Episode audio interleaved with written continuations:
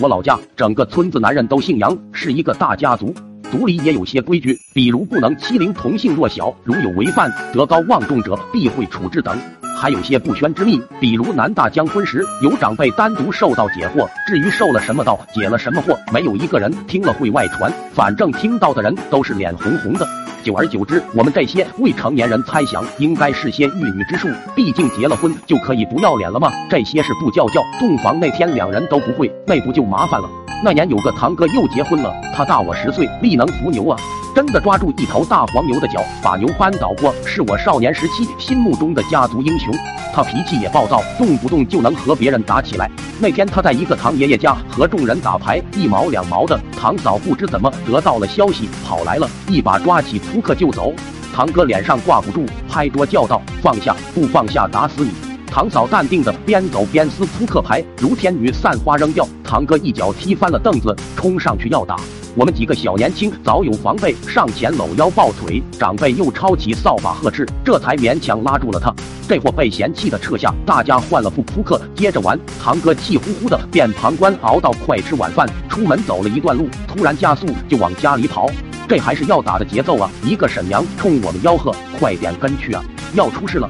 我和另一个半大堂弟撒腿就追，其他人也想撵。堂爷爷摆摆手，他俩去就够了，也是得治治。来来来，打牌！果然被沈娘说中，堂哥家出事了，大门紧栓，里面咕咕咚咚在打架，怎么办？翻墙吧！爬上墙头，我惊呆了。堂嫂扯着堂哥的头发，按下脑袋，拳打脚踢。堂哥弯着腰，被堂嫂扯得一圈圈跑，灰尘呼呼，鸡飞狗跳的。但躲避拳脚可是相当熟练了。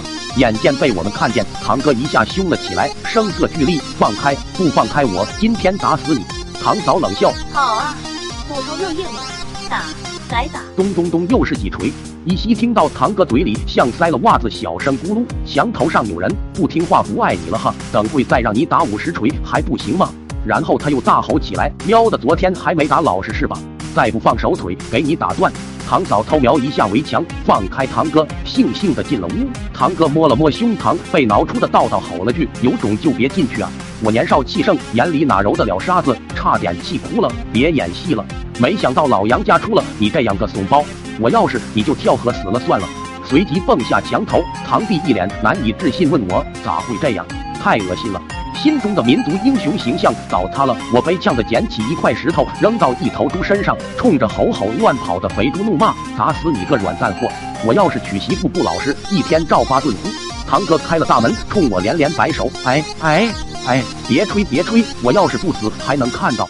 你堂嫂她是快怀孕了，我才饶她的。你问问前阵子我把她打成啥样，我的眼泪都气出来了。回头吼了句：“你滚犊子吧！”回到牌局，本想大肆宣扬一下，屋里一伙大人却都像没事一样，没一个人问。吆五喝六的，各炸各的金花，连那个沈娘都五毛五毛的那喊着闷牌。我控制不住，恨到发抖，问：“你们不想知道什么情况吗？”唐爷爷面无表情收钱道：“啥情况？扯住头发挨了呗！早就跟他说了，剪掉女人指甲，剃光头，剃光头。结婚时都教过他了，祖祖辈辈传下来的老经验，抓毛抓不住，一打还发飘。不听，我一惊。结婚时候你们教的就是这些。满屋子没人说话，我扫眼一看，除了几个光棍，一屋男人都是光头。正在恍然中，老爸进来了，也是光头。”其实常年刮光头，剃刀会对毛囊及头皮造成不可逆转的损坏，年复一年，头皮变薄变硬，毛根相继被刮掉，表面锃光瓦亮，就和秃顶一样。所以老婆，你要相信我，我不是因为秃顶才戴的假发，是因为剃光头是我家族的传统。我真的才二十八岁。